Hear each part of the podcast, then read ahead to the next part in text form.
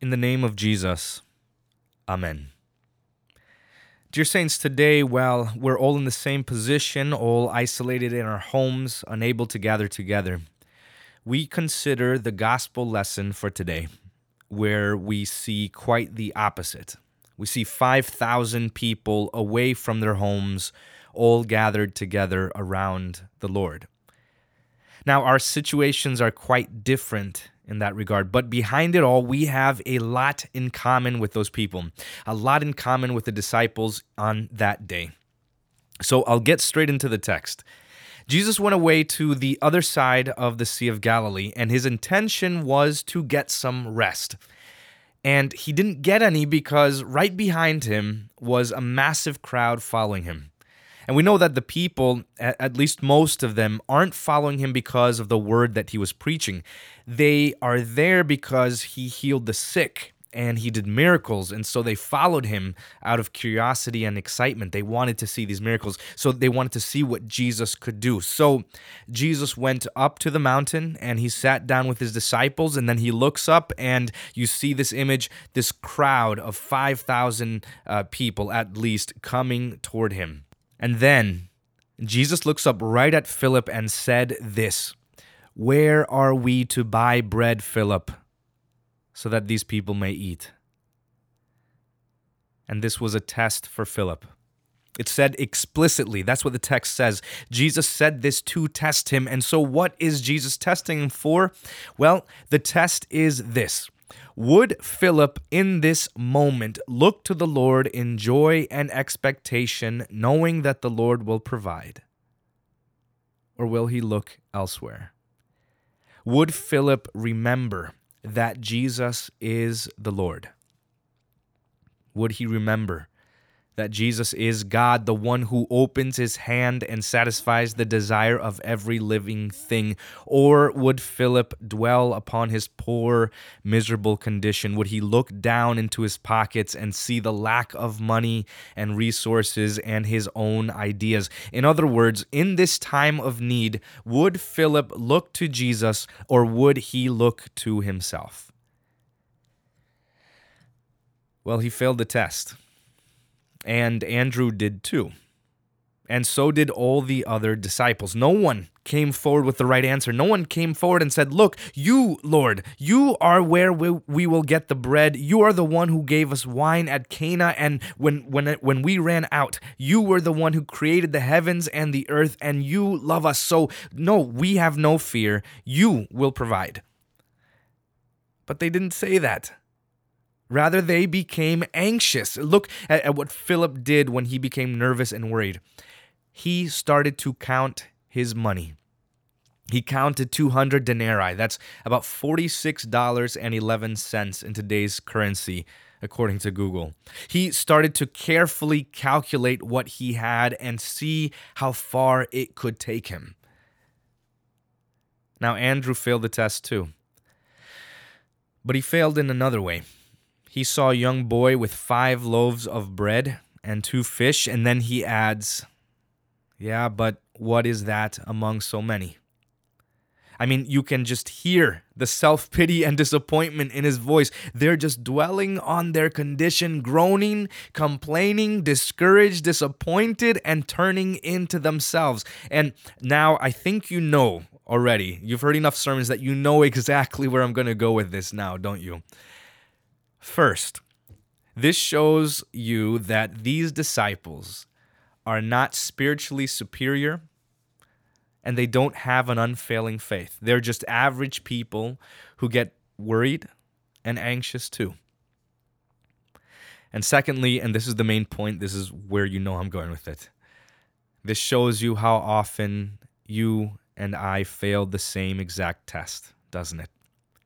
I mean, every time. Every time I hear this text, it comes up twice a year the feeding of the 5,000 and then the feeding of the 4,000. Every time I hear this text, I get so frustrated at the disciples. I want to shake them and say, Look, what's wrong with you guys? That's Jesus you're talking to. You literally saw him turn water into wine. You saw him heal the centurion's son from far. You saw him heal a man with leprosy so far. You saw him calm a storm with his voice and raise a little girl back from the dead. And and he asks you a question about where you're going to get some bread and you blew it.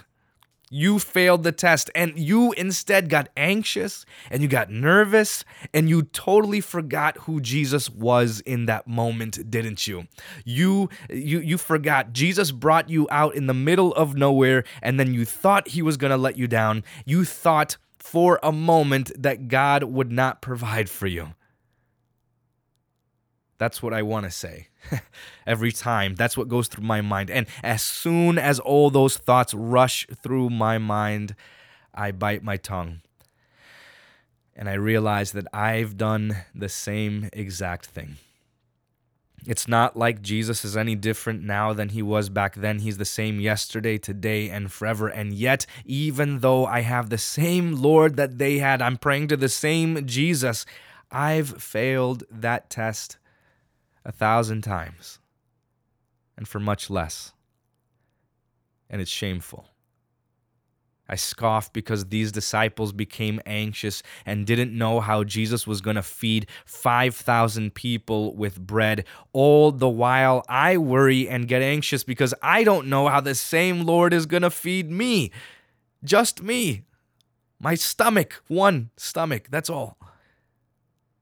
And that shows me how weak my own faith is, how little my trust is in the Lord, how fragile my poor heart is every time I get worried, worried and anxious about anything. You see, whenever emergencies hit, we tend to forget God. We forget that God is God, and instead, we start counting our money and we start to carefully calculate what we have, how far it will take us. All the meanwhile, we are growing disappointed and more anxious and more discouraged and more hopeless. Here we are in a global pandemic in the midst of a crisis that, by all our careful reading and calculations and estimations, is going to be completely demolishing our economy. It's going to dry up our savings, take away our luxuries, cause us to move somewhere else. It's going to change the way we live while we lose our jobs, while we get furloughed, while we get sick and feeble and worry ourselves to death. We are dwelling only on ourselves and we are forgetting that Jesus is the Lord. We forget that God has His own ways of providing for us and that He will do so until the day He calls us home. We fail to put our trust in God and we put it in a bunch of men, and we grow weary and panicky and concerned. When it comes to the needs of the body, we worry. We go through all of the cupboards, all of the closets, all of the accounts, all of the possessions, and we start counting to find out how long the Lord is going to care for us, how much more life we have to live. And we forget that Jesus is in control, that He knows what He is doing and that He knows why He brought us here in this moment to this moment and that He actually loves us and cares for us. Oh, repent. Repent of this worry and anxiety. And repent of all your counting and all your predictions. Repent of thinking that God has no idea what he is doing, that he's not in control, that you could do it better, and repent of thinking that he has forgotten about you, that he doesn't care for you, that he won't provide for you. That's foolishness. The Lord knows your situation and he hasn't left you in it. He knows. He knows that you're lonely. He knows that you're in debt, that your family is hanging on by a string, that your children have abandoned you that your boss is inconsiderate, that you're losing your job. He knows you have student loans, that you don't have health insurance, you have no savings, you have no place to live, and that the virus is quickly spreading around the world and driving everyone to a panic. He knows. He knows you keep falling back into sin over and over and over again. He knows that you're frustrated and that you don't know what to do about it. He knows there are only 200 denarii He knows that there are only five loaves of bread. He knows and he sees the 5,000 people. He knows how to count. He knows what's going on. He is not ignorant or naive. But we are. In all of these things, we are the ones who don't know what's going on. We think we do, but we don't. Remember what the text says. The text says he knew he, what he would do. The disciples didn't, but he did. And right now, in this crazy situation that we're in, we don't know what's going to happen tomorrow. Your guess is as good as mine. We don't know a thing, and yet the Lord still knows what he's going to do. D- do you think? Do you think that this is a surprise to him? That it caught him off guard? That he had no idea? He didn't see it coming? That he's scrambling to get a plan together? The Lord has known. He has known what he was going to do even before he sent this among us, even before he formed the earth or spoke light into existence. He knows he is using this for our good. He knows how he is using this to test us and how he will provide. He didn't bring you here with no plan. You're not in this situation that the Lord doesn't know how to get you out of it. And that's the test. Will you remember that Jesus is the Lord now? When you have no idea what's going on, are you looking to the Lord in joy and expectation, knowing that He will provide and trusting and relying upon Him? Will you remember that He knows what He is doing, that He always does and always has? Will you trust in Him? Now, Philip, Andrew, and all the disciples failed the test. They all failed it miserably. But in the end, it didn't matter. And why is that? It's because Jesus came to seek and to save sinners. He came to have mercy on the world. He came to be gracious and kind to those who don't deserve it. Notice what Jesus didn't do that day. He didn't give a test and then say, uh, for example, like this He didn't say, Look, who here among us, who here believes that I can provide some bread to these people? Who, who here trusts that I can actually do it? Raise your hand. Okay, well, you guys over there, there in the back, the four of you, you guys get bread and the rest of you don't. It's not what happened. Rather, he gave bread to everyone regardless of their faith. They were all hungry, and he filled them all with food. So much that there were 12 baskets full of bread at the end. Now, uh, just a side comment here I don't think that number is a coincidence. Think of it like a souvenir for each disciple to take home from that miracle to remember the test that they failed. And to remember that the Lord provides and the same goes for you. God doesn't ask you, Do you trust that I will provide? You do? Okay, then I'm going to provide. He doesn't make your faith a condition for his provision. He doesn't even make the condition and quality of your faith, the weakness or the strength of it, the basis of what he will do for you. And that is the great comfort and joy of this. Those people didn't get bread because they believed and passed the test. They got bread because Jesus is the Lord and he loves them. And you will get your daily bread in the same way. Not because you don't fail or because you have great faith.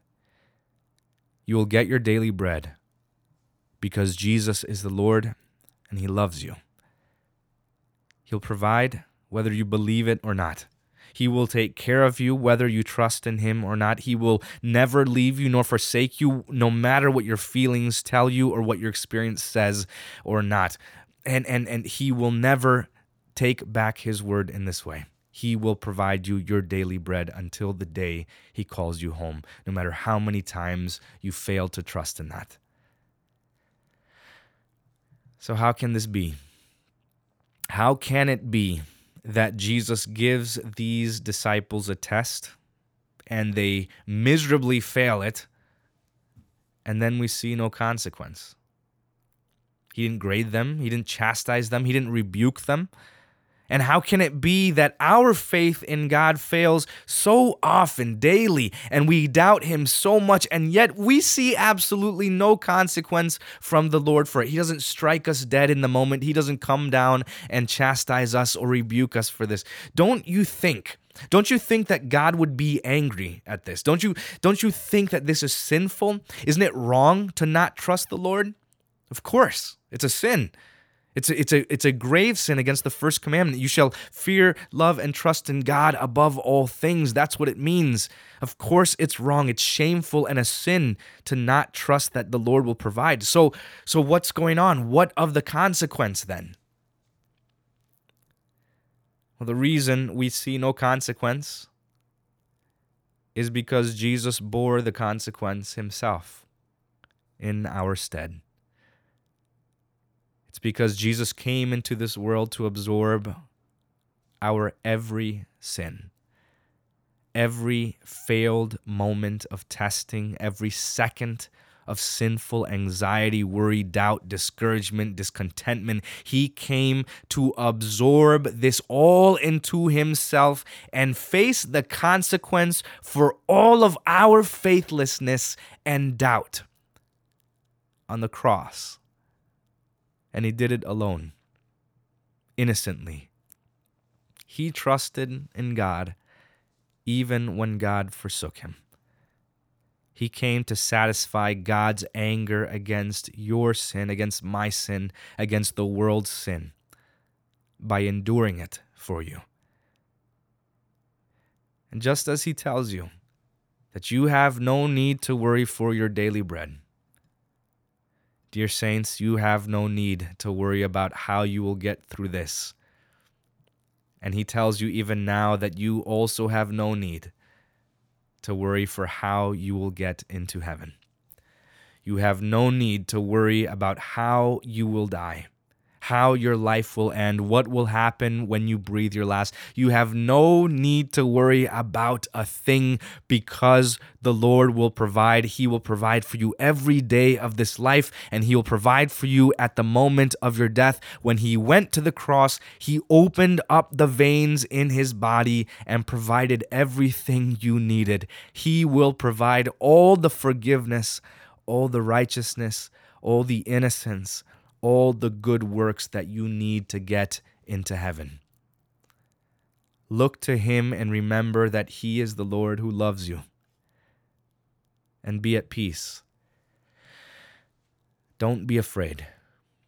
The Lord wants you to trust in Him, not to get a good mark before Him as if that's something that you need.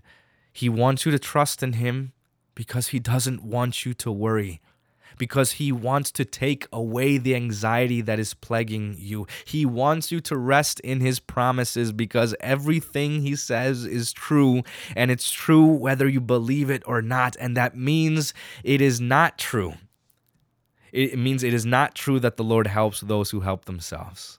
That is not a verse in the Bible. No, God helps those who cannot help themselves. He helps those who are in need. He helps those who don't have enough. He helps those who are anxious and worried and don't understand how the Lord will bring them through this. He is there to help them. He is there to help all of us. And He doesn't help those who are simply good. He helps you even when you forget that He is good. And even when you believe that He is not good, He is still good. The bread you will eat this afternoon comes from the same place it has come every single day of your life before this moment. It comes from Jesus in love, not from money, not from the store, not from work, not from your neighbor. It comes from Jesus, who in that moment is opening his hand and satisfying the desire of every living thing. He is putting bread in your stomach. So just sit down and tell your family and your loved ones and teach your children to sit down also, because the Lord will provide. He knows better than you what you need. and He will give it to you when He has planned for you to have it.